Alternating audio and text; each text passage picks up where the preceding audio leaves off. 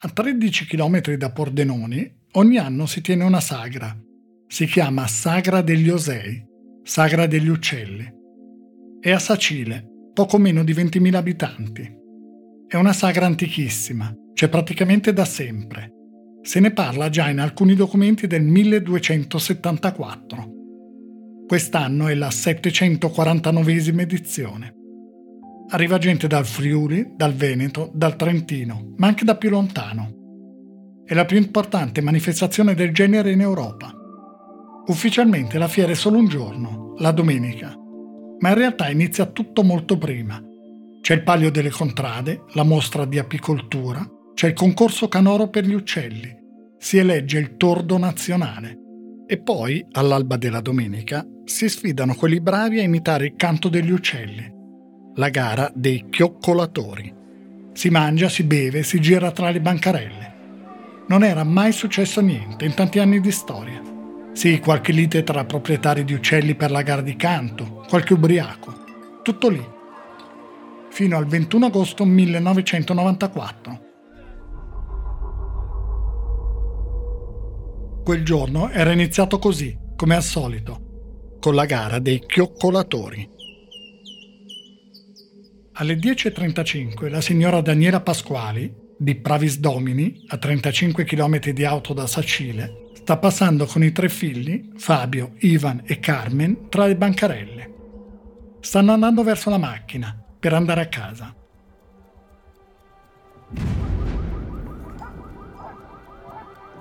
Un tubo d'acciaio per terra, vicino a un cespuglio di ortensie, esplode a 6-7 metri da loro. La signora rimane ferita, non gravemente. Due figli sono colpiti di striscio, mentre un terzo è completamente incolume. La bomba è composta da un tubo di metallo riempito con esplosivo e biglie di vetro, quelle con cui giocano i bambini. L'innesco è un congegno elettrico. Era stata messa in un punto di passaggio. Dopo un po' il panico passa. Arriva la polizia, vengono fatti i rilievi. Quella mattina alla sagra ci sono già migliaia di persone. In tutta la domenica i visitatori saranno 50.000. Il giorno dopo il quotidiano Repubblica dice che si segue la pista di un gruppo di nazi skin della zona.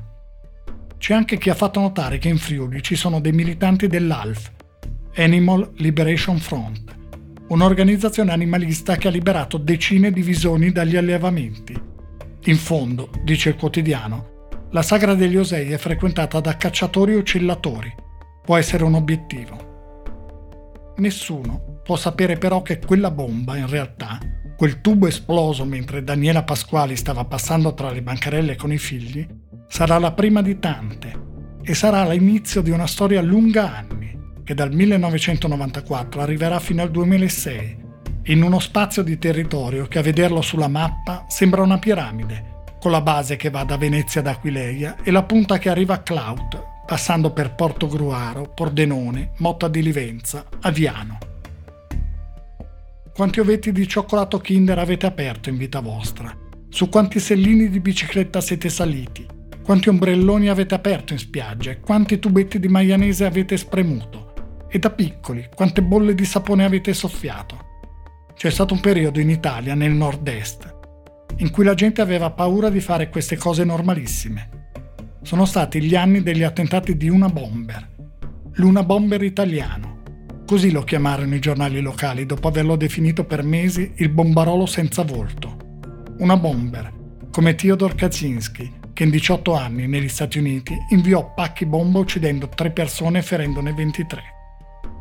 Nel periodo di indagine sull'una bomber italiano sono stati controllati migliaia di nomi, fatte centinaia di perquisizioni. Una persona è stata indagata e indicata come l'attentatore per cinque anni, tranne dire alla fine che no, non c'entrava niente. Un'altra è stata indagata perché aveva scritto un articolo. È una storia in cui un tecnico della polizia è stato condannato per aver falsificato una prova, per essersela proprio inventata e quando venne trovato un ordigno integro da poter analizzare, qualcuno pensò bene, con una decisione sballata, di farlo esplodere. È una storia senza movente, o meglio, con un movente che non è mai stato capito. E ancora oggi ci si chiede se una bomber fosse un uomo, una donna, se fosse uno più di uno e soprattutto se una bomber sia stato o ancora sia.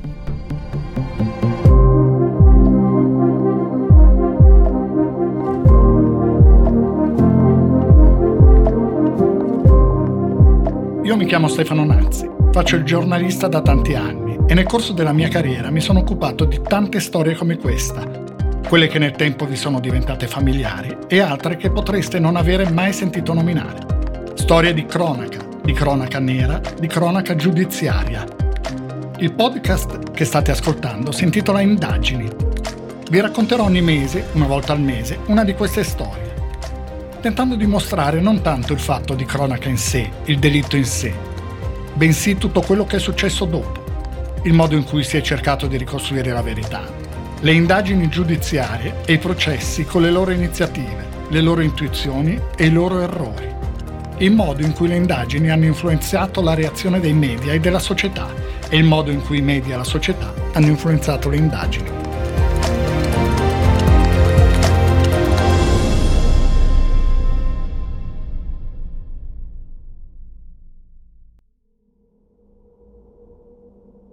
Passa qualche settimana e di quello che è successo a Sacile durante la sagra degli Osei già non si ricorda più nessuno. Poi però succede di nuovo il 17 dicembre, a Pordenone, 20 minuti in auto da Sacile. È sabato. C'è una ragazza che sta correndo per entrare alla standa prima che le porte vengano chiuse. Deve comprare qualcosa. Il giorno dopo è domenica e in quegli anni i negozi, anche i grandi magazzini, sono chiusi. Forse urta qualcosa, forse no. L'esplosione sfonda la vetrina all'ingresso. I vetri colpiscono la ragazza al volto. 13 km più in là, verso nord, a Viano, la mattina successiva. È la quarta domenica dell'Avvento, l'ultima prima di Natale. Quando la gente sta per uscire dalla chiesa di Santa Giuliana, finita la messa, si sente un botto forte. Da sotto un cespuglio, in un prato davanti al sagrato, esce del fumo. Qualcuno si avvicina, prudente. Ci sono i resti di un tubo. È la terza pipe bomb, tubo bomba, probabilmente esplosa da sola. Ecco cos'è una pipe bomb nella descrizione che diede Danilo Coppe, grande esperto di esplosivistica, al programma La storia siamo noi. Si chiamano pipe bomb e sono costituite da scarti di tubi da idraulico di diversi diametri con tappi. Una pipe bomb si può riempire con miscele fatte in casa di, di polvere da sparo oppure più semplicemente è possibile ricavare dall'apertura di fuochi d'artificio tradizionali, oppure anche purtroppo è facile reperirlo attraverso lo svuotamento di cartucce da caccia. La Procura di Pordenone inizia a formulare ipotesi, anzi un'ipotesi soprattutto. Si pensa a un gruppo ecoterrorista sul modello di quelli americani. Scrive il giornalista e scrittore Ugo Dinello nel suo libro La via delle armi, Gladio, Peteano, una bomber e altre verità nascoste di fantasia ce ne vuole parecchia, visto che fino a quel momento in un'Italia martellata da bombe neofasciste, l'ecoterrorismo non si sapeva nemmeno cosa fosse. Ma i magistrati vanno avanti e si apre un fascicolo di indagine sui mitici bombaroli verdi. 5 marzo 1995, a Zano X. Ci si sposta ancora di una quindicina di chilometri da Pordenone, verso sud. Questa volta di tubi bomba ne esplodono due in centro è domenica di carnevale. Nessuno ci fa caso. Molti pensano che sia qualche ragazzino che ha fatto esplodere petardi. Non ci sono feriti, nessuno si è fatto male e anche questa volta la notizia va via come niente. Le due bombe sono realizzate con due tubi di ferro caricati con polvere da sparo e pezzetti di ghisa. Le cose cambiano, e molto. Il 30 settembre 1995, in città, a Pordenone. È sabato. Proprio qui nel pieno centro di Pordenone, in via Fratelli e Bandiera, si è verificata alle 16.30 l'esplosione nella quale è rimasta finita Anna Pignat Giovannetti. Anna Pignat, 86 anni, esce di casa alle 16.30 per gettare la spazzatura. Vede un tubo per terra. Vicino ci sono due banconote da 10.000 lire. Servono da esca. La donna raccoglie banconote e tubo. L'esplosione le polverizza la mano destra Le schegge di ferro volano in alto per 40 metri, arrivano al quarto piano della palazzina dove abita la donna. Ecco come Anna Pignata raccontò quello che era successo al telegiornale regionale della RAI. Questa bomba, io sono arrivata lì con lo scopo, ho sollevato la bomba, sono spostata di due metri, avevo ma- questa mano e forse ho toccato la vite. Questa estremità reggeva la bomba e qui è sparita la mano, è sparito tutto. Anna Pignata sarà la prima colpita da una bomber a cui lo Stato riconoscerà un risarcimento come vittima del terrorismo. Quel risarcimento però non lo avrà mai. È morta nel 2008, quando ancora non lo aveva ottenuto. Non è il solo tubo che l'attentatore ha lasciato quel weekend a Pordenone. Il giorno dopo una signora di 78 anni sta guardando la televisione ascolta la notizia della bomba esplosa in via Fratelli Bandiera. Lei un tubo simile ce l'ha in casa. L'ha trovato per strada, vicino al palazzetto dello sport, il giorno prima. Il marito di sua figlia fa l'idraulico. Quel tubo magari può servirgli. Così l'ha portato a casa. La signora però fa anche di peggio. Invece di chiamare la polizia, prende il tubo, lo mette nel cestino sulla bicicletta e pedala fino alla caserma dei carabinieri. Qui entra e lo consegna al piantone di guardia. È un buon colpo però. C'è qualcosa da far analizzare, da consegnare agli artificieri e ai periti perché lo esaminino a fondo. Non è così, per niente. I carabinieri lo fanno esplodere subito, perdendo l'occasione di cercare delle tracce. Non sarà l'unico errore in questa vicenda. Per qualcuno, più che di errori, si tratterà di stranezze, di sviste nemmeno tanto involontarie, di decisioni incomprensibili, di fughe di notizie che metteranno a rischio le indagini, dice il giornalista Ugo Dinello. Fino agli anni, anche dopo gli anni 2000, noi avevamo il 90% delle forze operative che erano schierate al nord-est e di conseguenza il 90% dei nostri servizi di informazione, specialmente quelli militari, erano lì qua avevamo il 90% delle persone addestrate alla caccia a gruppi, a lupi solitari. Le notizie sugli attentati ancora non sono uscite dal Friuli. Insomma, non ci si fa ancora molto caso, anche se in procura Pordenone sono sicuri che le quattro bombe siano tutte collegate tra loro.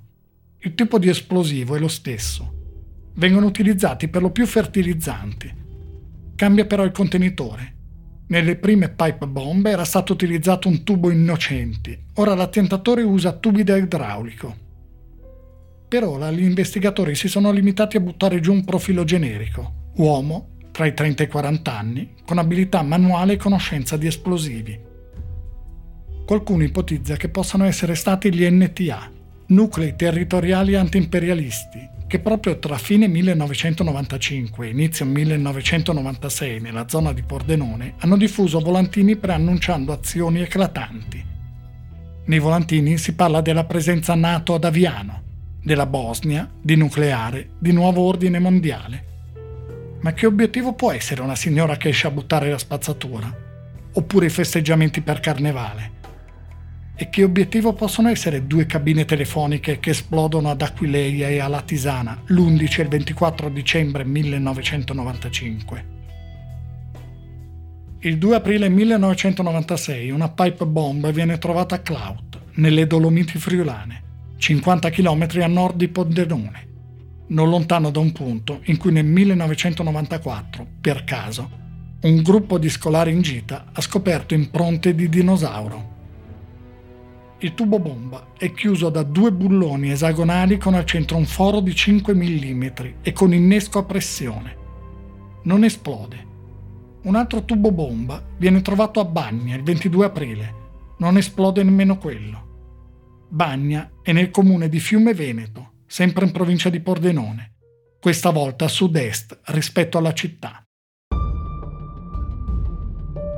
Un tubo bomba esplode invece domenica 4 agosto a Lignano Sabbiadoro, ai confini con il Veneto. C'è un sacco di gente in spiaggia quel giorno. Le vacanze, per molti, sono cominciate. Poco dopo le 10 un cliente abituale, Roberto Curcio di Domodossola, entra nello stabilimento balneare che frequenta da tempo con la sua famiglia. È il bagno 19. L'ombrellone è il numero 227. Roberto Curcio lo apre e da dentro cade sulla sabbia un tubo avvolto in carta di giornale. Lo raccoglie e lo scarta. L'esplosione gli trancia di netto l'arteria femorale. In qualche modo riescono a bloccare l'emorragia. Lo portano in elicottero a Udine, più morto che vivo. Una parte dell'arteria si è necrotizzata. Devono inserire una protesi. Alcune dita della mano non riprenderanno più sensibilità. Dirà poi in un'intervista, se lo prendono, spero che gli facciano quello che lui ha fatto a me. Ecco il suo racconto alla trasmissione della RAI, punto a capo.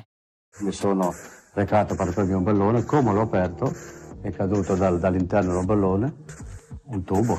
Quando è caduto l'ho fatto per prendere dicendo che cos'è questo, appunto prendendolo in mano l'ho messo, l'ho girato per vedere cos'era e l'urto è stato tremendo.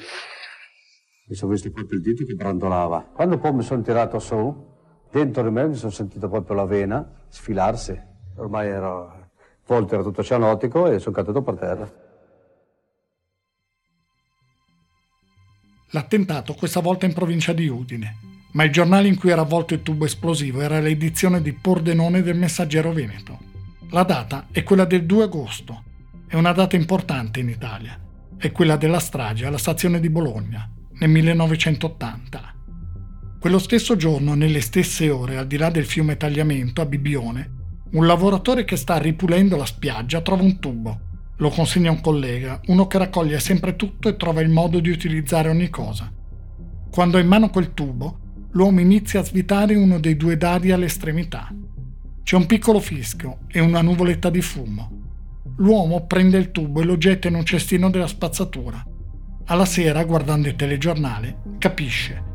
Chiama la polizia, lo passano a prendere, porta gli agenti al cestino della spazzatura. Il tubo è ancora lì, intatto. La bomba esplosa a Lignano Sabbiadoro è sofisticata, ha un innesco a variazione d'assetto. È scoppiato tra le mani di Roberto Curcio quando l'ha girato. L'interruttore inerziale di questo genere di bomba è di mercurio. Cambiando posizione, il mercurio, contenuto in una fiala che chiude il circuito elettrico, si muove. È il movimento quindi a determinare l'esplosione. Il tubo è lungo 30 cm e 48 mm e 3 cm e 81 mm di diametro. È una costante delle pipe bomb del nord-est. Non saranno mai lunghezze precise, ci saranno sempre decimali. Forse è solo una suggestione, però quei 30 cm e 48 mm danno esattamente 12 pollici. L'altra pipe bomb, quella di Bibbione, è invece più rudimentale e più piccola, ha il diametro di un sigaro e non sarebbe potuta esplodere a meno di una manipolazione piuttosto violenta. Adesso indagano due procure, Udine e Pordenone. Le bombe iniziano a essere troppe e poi l'attentatore è colpito in spiaggia. I giornali, anche quelli nazionali, danno la notizia con rilievo. Il quotidiano tedesco Bild esce con articoli che parlano di mine lasciate sulle spiagge del nord-est italiano un po' di turisti disdicono le vacanze in zona. Qualcuno ipotizza che le bombe siano state messe proprio per colpire il turismo del nord-est, per spingere i turisti verso altre spiagge, magari in Croazia, in Serbia e Montenegro, che allora si chiamano ancora Jugoslavia. Ora gli inquirenti hanno a disposizione una bomba intatta. La analizzano. All'interno c'è una miscela di polvere da sparo ricca di azoto. I materiali sono di facile reperibilità in procura gli elementi su cui basarsi sono davvero pochi. L'attentatore può colpire ovunque. Probabilmente non vuole uccidere, però ha messo in conto che possa succedere. Sia Anna Pignat che Roberto Curcio potevano morire. L'attentatore colpisce durante il weekend. Significa qualcosa?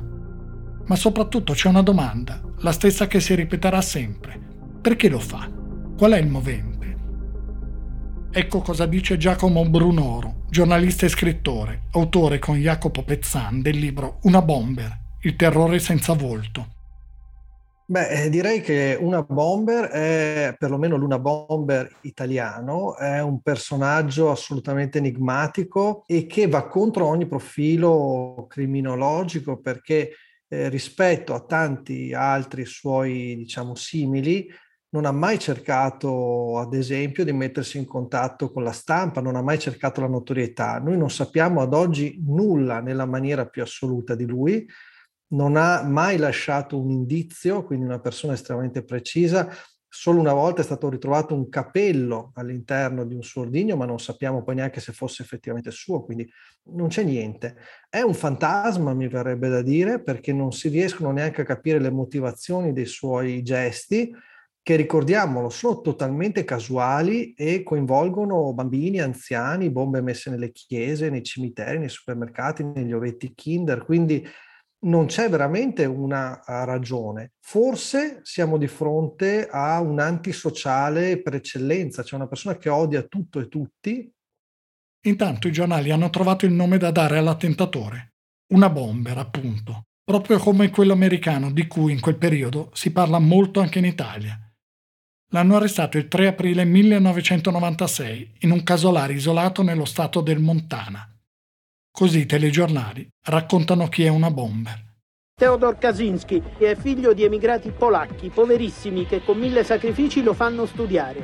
Un genio in matematica che si laurea a 20 anni ad Harvard e che a 25 passa alla prestigiosa Berkeley ma ci resta solo due anni, poi sparisce nel nulla e diventa una bomber. Ha concepito un odio assoluto contro il progresso, le nuove tecnologie e contro chi ignora i problemi ecologici del pianeta. Mai un indizio, una sbavatura, un errore e i migliori detective americani a brancolare nel buio. Una bomber però un giorno esce dal suo isolamento e invia al New York Times e al Washington Post il suo manifesto. È l'indizio che serve il fratello riconosce in quei messaggi Theodor Kaczynski.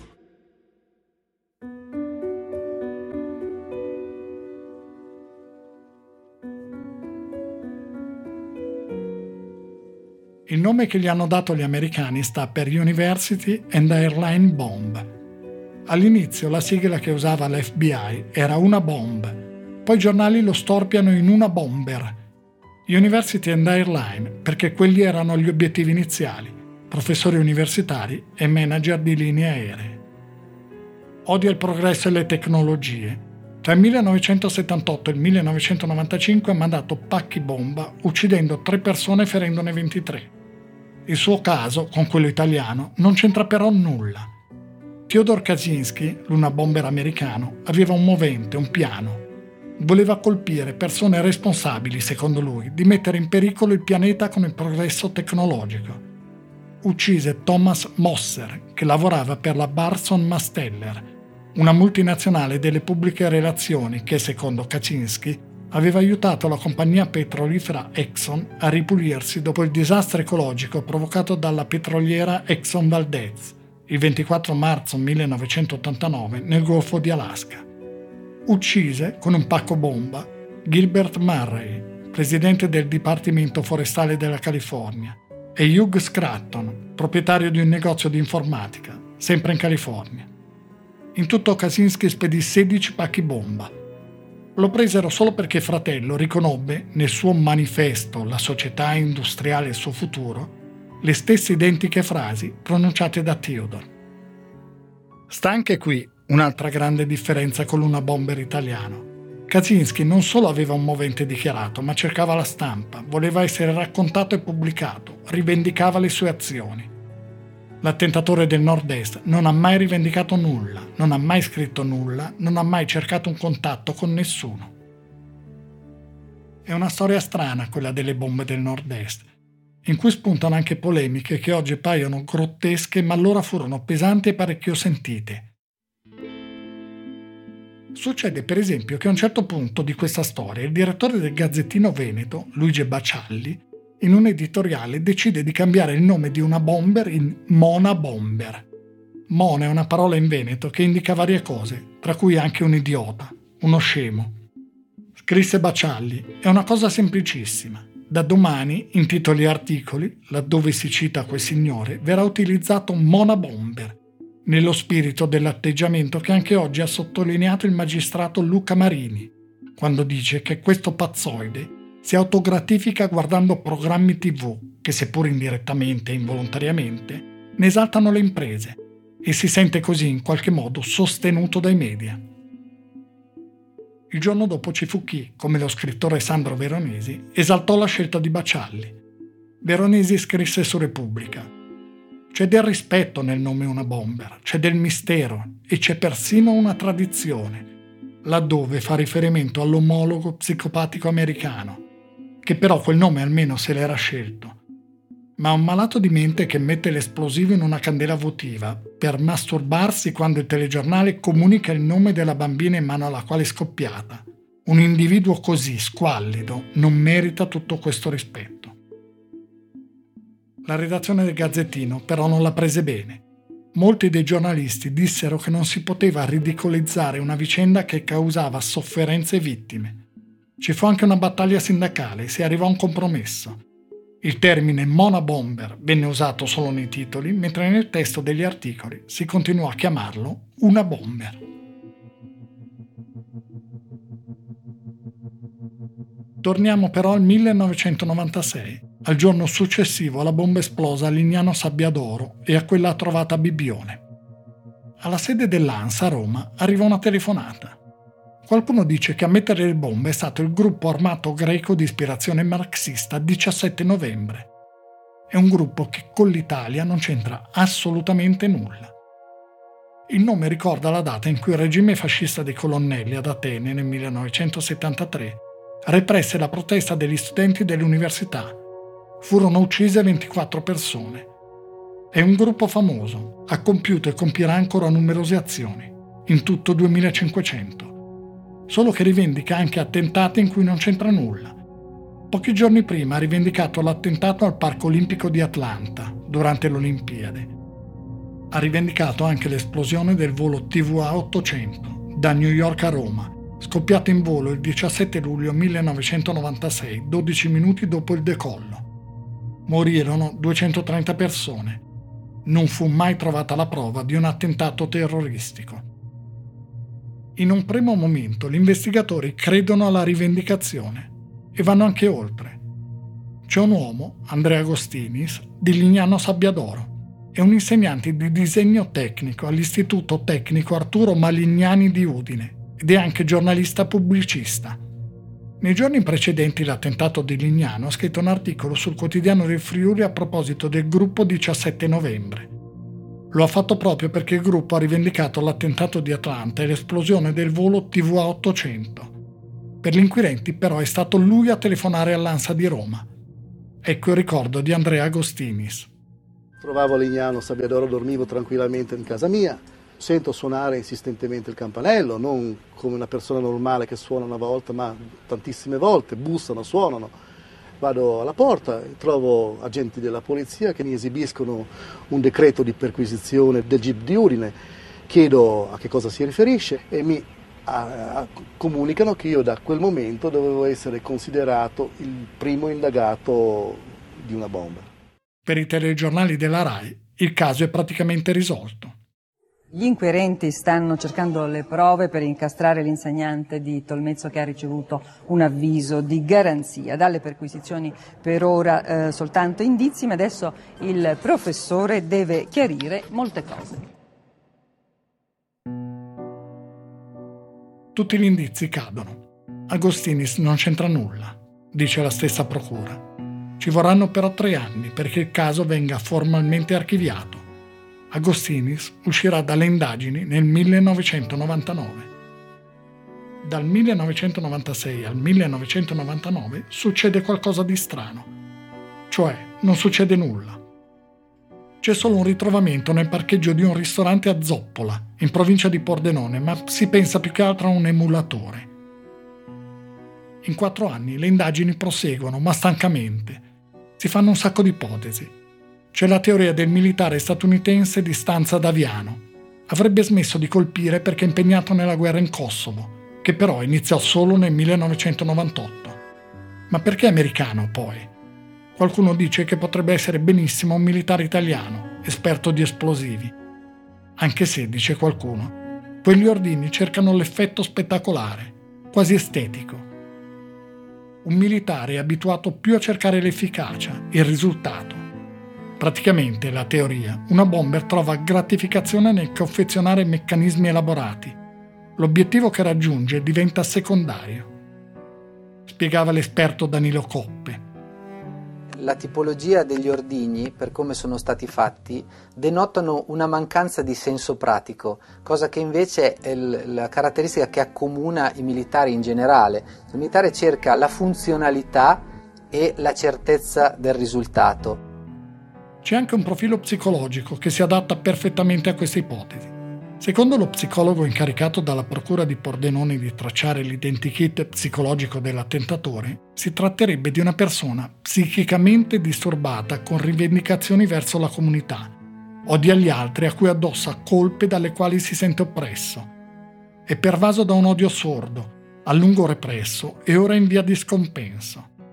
Ricerca l'attenzione con azioni plateali, senza lasciare indizi, senza rivendicare, Sceglie luoghi che garantiscono l'anonimato e il massimo della spettacolarità. Luoghi molto frequentati, nei giorni in cui la gente riposa, il sabato o la domenica. Potrebbe essere un contrappasso a una solitudine interiore di cui lui stesso è vittima. Dice la criminologa Valentina Marsella non è emersa nessuna tendenza all'esibizionismo, nel senso che non sono mai state lasciate firme, no? sono stato io, eh, cercatemi, provatemi a prendere. Questo però non esclude eh, che questa persona possa avere dei tratti di tipo narcisistico, che quindi questi attentati hanno la funzione di, di rimandare indietro alla persona un'immagine di sé abbastanza importante. No? Io riesco a fare questo, riesco a colpire, nessuno mi prende, continuo a farlo, continuo a sfidare. Quindi questa è, potrebbe essere uno dei motivi per cui questa persona ha continuato per un lungo periodo, periodo di tempo. Chiunque sia, non se n'è andato. Torna il 6 marzo 2000 e lo fa nella maniera più infida possibile. Succede a San Vito al Tagliamento, nel porto gruarese, in provincia di Pordenone. È la settimana di carnevale. Di nuovo carnevale di nuovo una festa. Ma questa volta è un lunedì. A trovare la bomba sono gli spazzini che puliscono la strada. È un ardigno nascosto in una bomboletta spray di stelle filanti. È la prima bomba trappola, camuffata da oggetto innocuo. Il dubbio è poi che l'obiettivo fossero dei bambini. Sono loro che a carnevale giocano con le stelle filanti. Gli inquirenti continuano a scervellarsi per capire quale sia il movente Ecco cosa dice la criminologa Cristina Brondoni.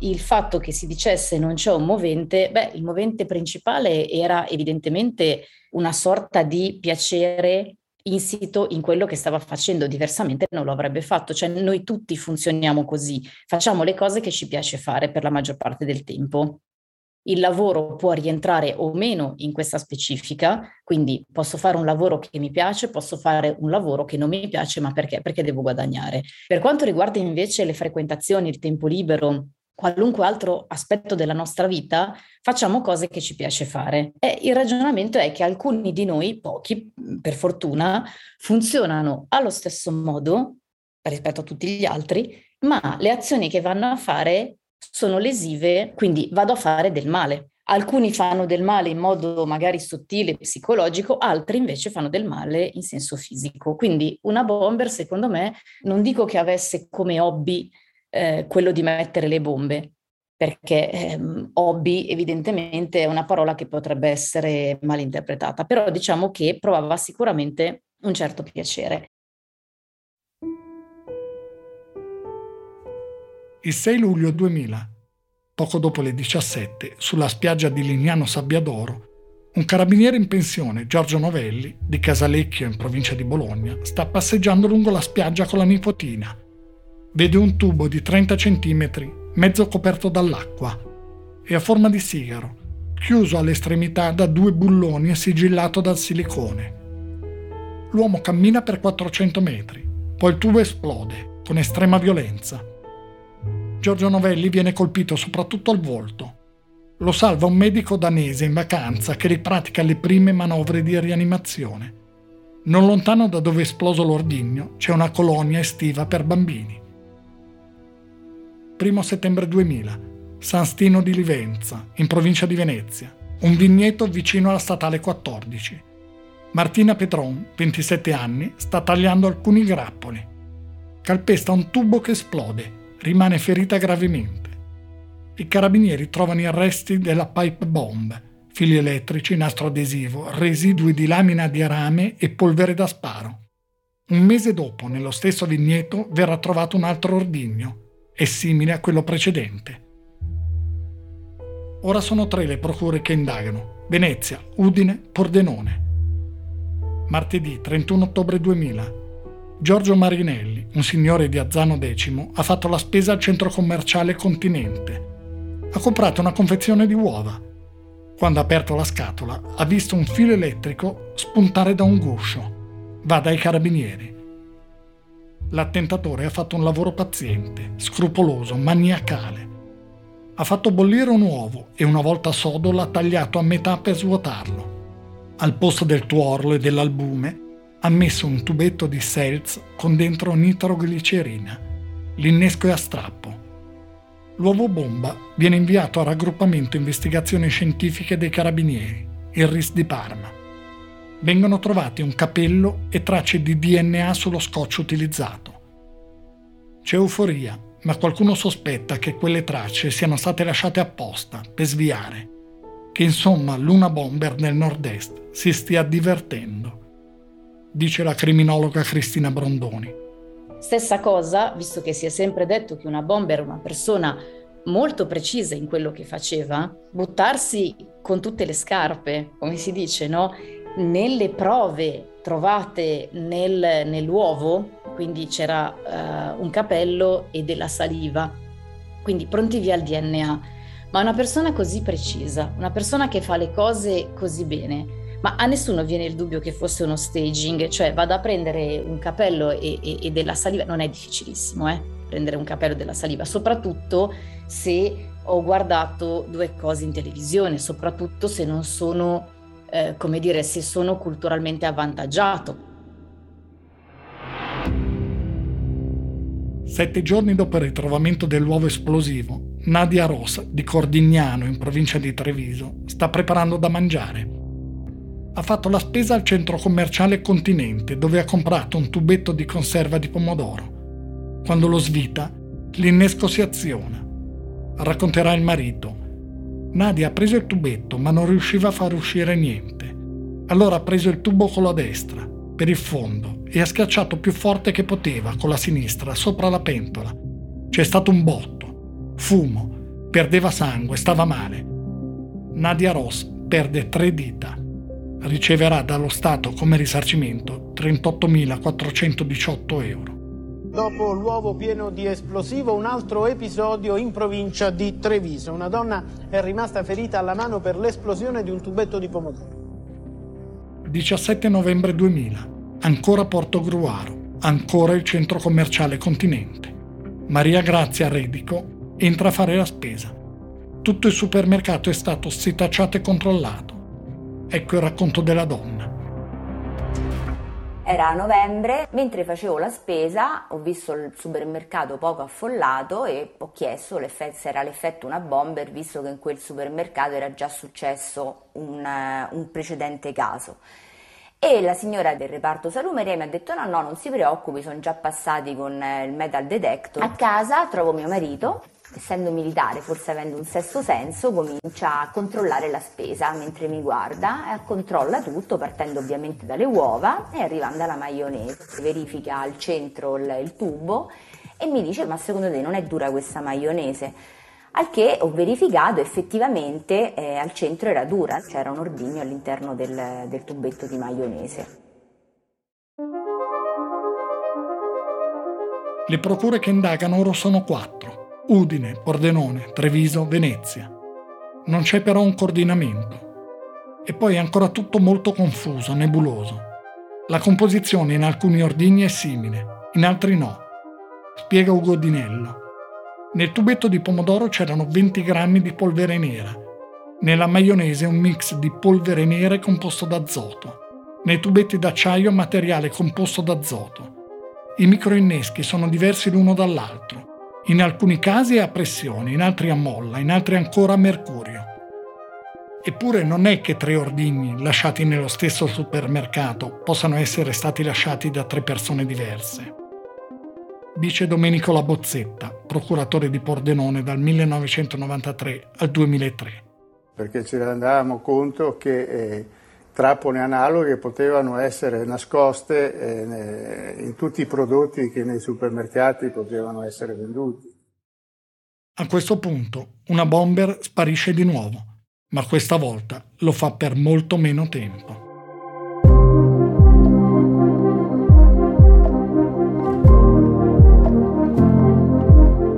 Avete ascoltato la prima parte della nuova storia di indagini sugli attentati dell'Una Bomber del Nord-Est Trovate già la seconda parte sull'app del Post e su tutte le principali piattaforme di podcast. Indagini è un podcast del Post, scritto e raccontato da Stefano Nazzi.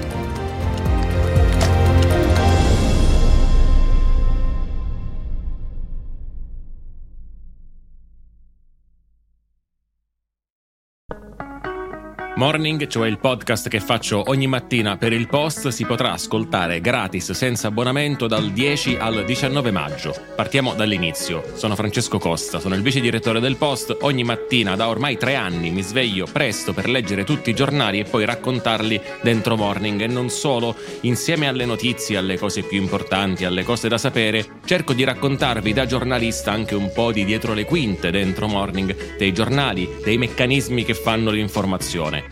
Morning è un podcast normalmente rivolto alle persone abbonate al post, ma appunto, siccome compie tre anni, per ascoltarlo dal 10 al 19 maggio basterà semplicemente scaricare l'app del post, che è gratis, registrarsi con un account gratuito anche quello e ascoltare Morning, Morning Weekend, anche l'archivio. Se volete, se siete curiosi, è una buona occasione per provare. Prometto che ascoltando Morning non vi mancheranno poi per tutta la giornata gli argomenti di discussione, prometto anche che non parlo sempre così veloce. A presto!